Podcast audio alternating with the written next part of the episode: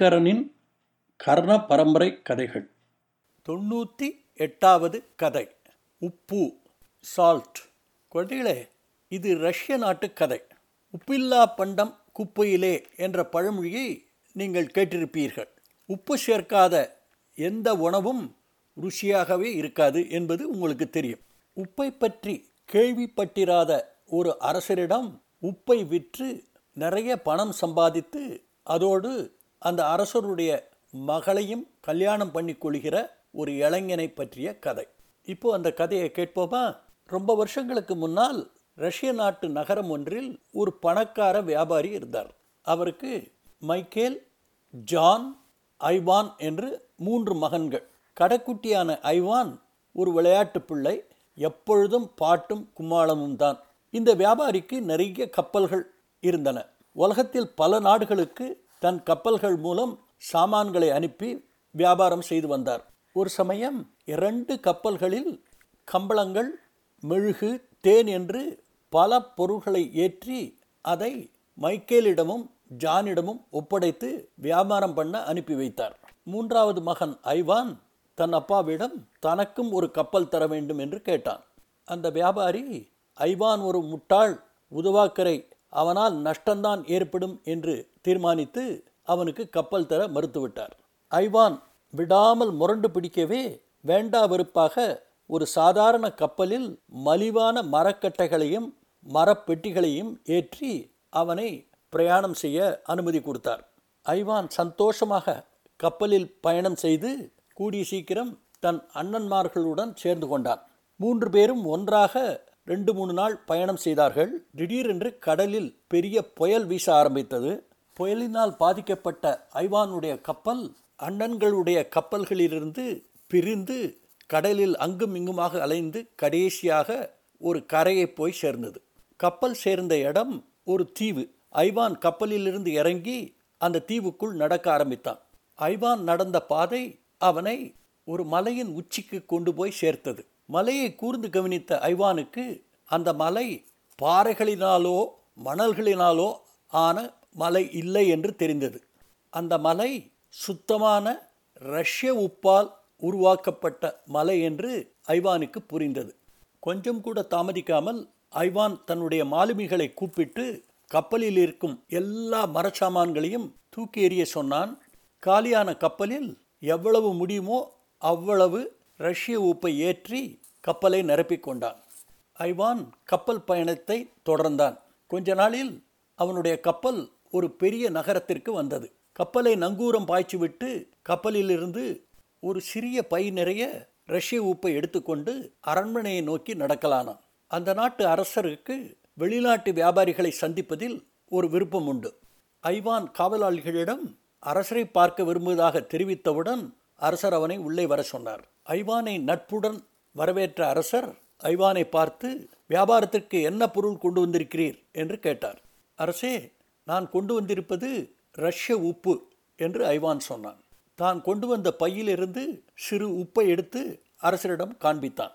அந்த நாட்டு அரசர் உப்பை பற்றி கேள்விப்பட்டதே இல்லை. அந்த நாட்டு மக்களும் அவர்களுடைய உணவில் உப்பில்லாமல் தான் சாப்பிட்டு வந்தார்கள். அரசர் நினைத்தார் இது ஒரு வெள்ளை மண் என்று.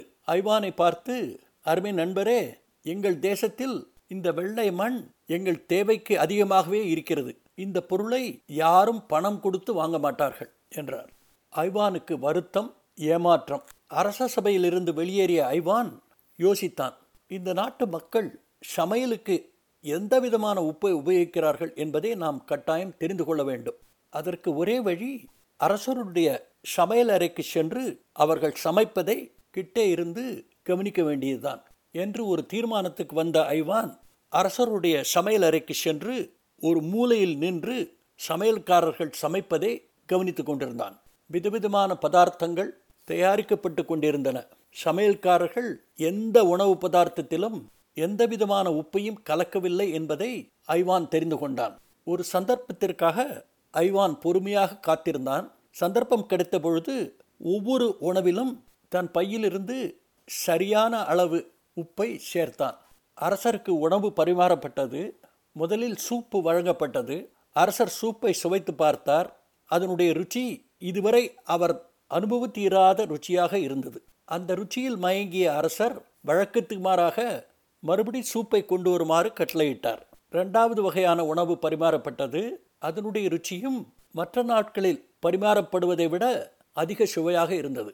அரசருக்கு பரிமாறப்பட்ட மற்ற உணவுகளையும் அரசர் மிகுவாக ரசித்தார்.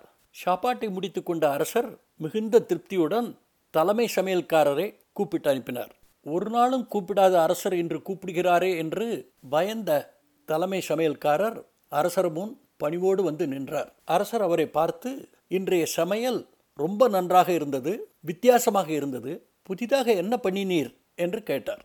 சமையல்காரர் அரசரை பார்த்து அரசே நான் வழக்கம் போல்தான் இன்றும் சமைத்திருக்கிறேன் எந்த மாறுதலும் செய்யவில்லை என்றார். அரசர் சொன்னார் இல்லையே ஏதோ மாறுதல் தெரிகிறதே என்றார். தலைமை சமையல்காரர் அரசரை பார்த்து அரசே நாங்கள் ஒன்றும் செய்யவில்லை. நாங்கள் சமைக்கும் பொழுது நீங்கள் பொருள் வேண்டாம் என்று திருப்பி அனுப்பிய அந்த வியாபாரி சமையலறை ஓரத்தில் நின்று கொண்டிருந்தார். அவர் ஏதாவது செய்திருக்கலாம் என்றார். அவரை இங்கே அழைத்து வாருங்கள் என்று அரசர் கட்டளையிட்டார். காவலாளிகளும் ஐவானை அரசர் முன் கொண்டு வந்து நிறுத்தினார்கள். ஐவான் அரசர் முன் மண்டியிட்டு அரசே என்னை மன்னிக்க வேண்டும். நான் தான் சமையலில் குறுக்கிட்டேன். நான் செய்ததெல்லாம் ஒவ்வொரு பதார்த்தத்திலும் நான் கொண்டு வந்த இந்த ரஷ்ய உப்பை தேவையான அளவில் சேர்த்தேன். இப்படித்தான் எங்கள் ஊரில் சமைப்பார்கள் என்று சொன்னான் இந்த உப்பின் விலை என்ன என்று அரசர் கேட்டார். தன்னுடைய உப்புக்காக அரசர் எந்த விலையும் கொடுக்க தயாராக இருக்கிறார் என்பதை ஐவான் புரிந்து கொண்டான். ஐவான் அரசரை பார்த்து அரசே அவ்வளவு ஒன்றும் அதிகமான விலை இல்லை. என்னுடைய ரெண்டு படி உப்புக்கு நீங்கள் ஒரு படி தங்க நாணயமும் ஒரு படி வெள்ளி நாணயமும் கொடுத்தால் போதும். ஐவான் சொன்ன விலைக்கு அரசர் சம்மதித்து ஐவானுடைய கப்பலில் இருக்கும் எல்லா உப்பையும் வாங்கி கொண்டார். ஐவான் கப்பலை தங்க நாணயங்களினாலும் வெள்ளி நாணயங்களினாலும் நிரப்பி தன் நாட்டுக்கு திரும்ப தயாரானான். அந்த நாட்டு அரசருக்கு ஒரு அழகான பெண் இருந்தாள். அவள் ஒரு நாள் ஐவானை பார்க்க அவனுடைய கப்பலுக்கு சென்றாள். அப்பொழுது ஐவான் அவனுடைய மேண்டலினில் ஒரு பாட்டை வாசித்து கொண்டிருந்தான்.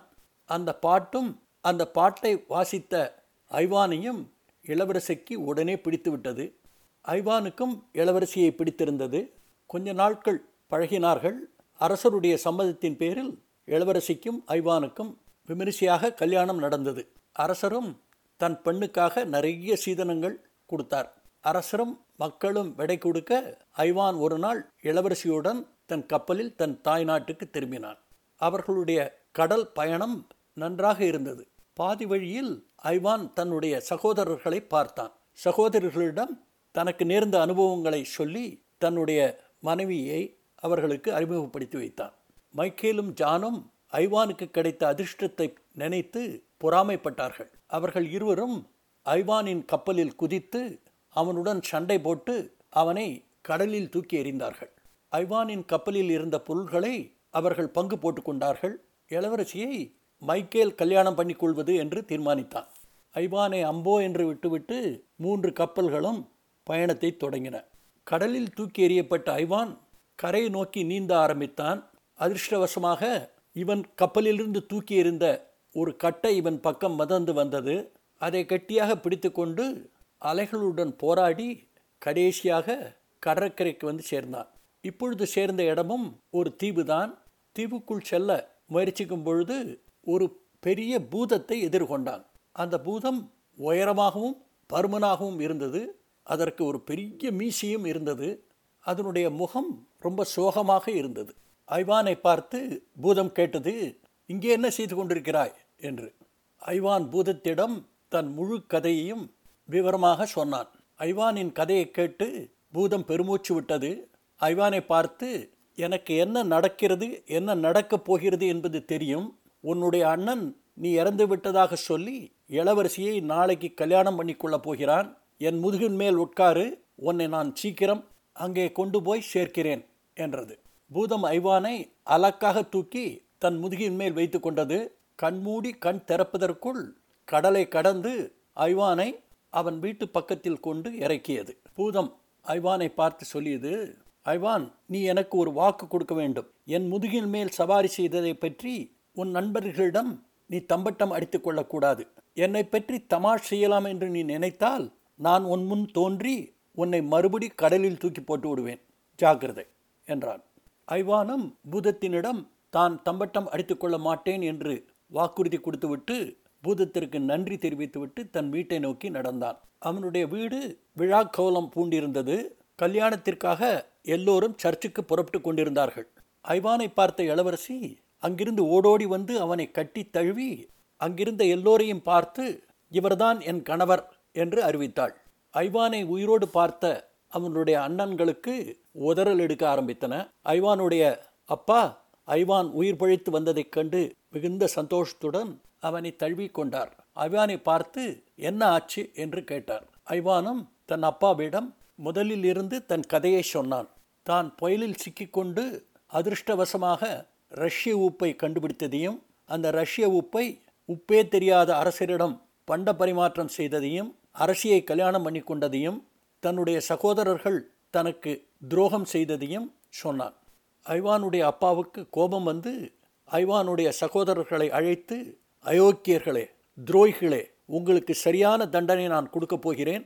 அதை பற்றி பிறகு சொல்கிறேன். இப்பொழுது என்னுடைய அருமை மகன் திரும்பி வந்த சந்தோஷத்தை கொண்டாடப் போகிறேன் என்று சொல்லி பெரிய விருந்துக்கு ஏற்பாடுகள் பண்ணினார். விருந்துக்கு நிறைய விருந்தினர்கள் வந்தார்கள். எல்லோரும் வயிறார உண்டு சந்தோஷத்துடன் ஆடி பாடி மகிழ்ந்து கொண்டிருந்தனர். சந்தோஷத்தில் ஒவ்வொருவரும் தங்களை பற்றி பெருமையாக பேசிக் கொண்டிருந்தனர். சிலர் தங்களுடைய பலத்தை பற்றியும் சிலர் தங்களுடைய செல்வத்தை பற்றியும் சிலர் தங்களுடைய அழகான மனைவிகளை பற்றியும் பெருமையாக பேசிக்கொண்டனர் எல்லாவற்றையும் பொறுமையாக கேட்டுக்கொண்டிருந்த ஐவான் திடீரென்று இதெல்லாம் ஒன்றும் பிரமாதம் இல்லை நான் சொல்வதை கேளுங்கள். என்னை ஒரு பூதம் தன் முதுகின் மேல் ஏற்றிக்கொண்டு கடல் கடந்து என்னை இங்கே கொண்டு வந்திருக்கிறது என்றான். ஐவான் சொல்லி முடிப்பதற்குள் ஐவான் வீட்டு வாசலில் பூதம் வந்து நின்றது. ஐவானை பார்த்து ஐவான் நீ ஏமாற்றி விட்டாய். என்னை வைத்து தமாஷ் பண்ணுகிறாய். அதற்கான தண்டனையை இப்பொழுது நான் கொடுக்கப் போகிறேன் என்றது. ஐவான் பூதத்தை பார்த்து பூதமே என்னை மன்னித்து விடு நான் தம்பட்டம் அடித்து கொள்ளவில்லை. என் சந்தோஷத்தில் நான் இதை சொன்னேன் என்றான். பூதம் கேட்டது சந்தோஷமா? அது என்ன? காட்டு பார்க்கலாம் என்றான். ஐவான் சொன்னான் பூதமே சந்தோஷம் என்பது ஹாப்பினஸ் அதை நீ மற்றவர்கள் முகத்தில் பார்க்கலாம். அதை பார்க்கும்போது உனக்கும் சந்தோஷம் ஏற்படும் என்றான். ஐவான் தன்னுடைய மேண்டனினை எடுத்தான். அதை வைத்து ஒரு அழகான பாட்டை வாசித்தான். அந்த பாட்டுக்கு ஏற்ப மற்றவர்கள் நடனம் ஆட ஆரம்பித்தனர். பாட்டும் நடனமும் சேர்ந்து எல்லோருடைய மனத்திலும் ஒரு மகிழ்ச்சியை உண்டு பண்ணியது. எப்பொழுதுமே சோகமாக இருந்த பூதத்தின் முகத்தில் புன்சிரிப்பு தோன்றியது. கொஞ்ச நேரத்திற்கு பிறகு தான் கால்களால் தாளம் போட ஆரம்பித்தது. பூதம் ஐவானை பார்த்து ஐவான் மிக்க நன்றி. ஹாப்பினஸ் என்றால் என்ன என்பதை இப்பொழுது நான் புரிந்து கொண்டேன். உன் இஷ்டத்திற்கு நீ தம்பட்டம் அடித்துக்கொள் என்னை பற்றி என்றது. விருந்தும் கேளிக்கையும் தொடர்ந்தன. பூதம் ஐவானிடமிருந்து விடைபெற்றது. ஐவானும் இளவரசியும் நீண்ட நாள் சுகமாக வாழ்ந்தனர். குழந்தைகளே இந்த கதை பிடிச்சிருக்கா? இந்த கதையை பற்றி நீங்கள் என்ன நினைக்கிறீர்கள் என்பதை Aingaran twenty twenty at Gmail dot காமுக்கு எழுதுங்கள். கதைகள் தொடரும். அதுவரை அன்புடன் உங்கள் ஐங்கரன்.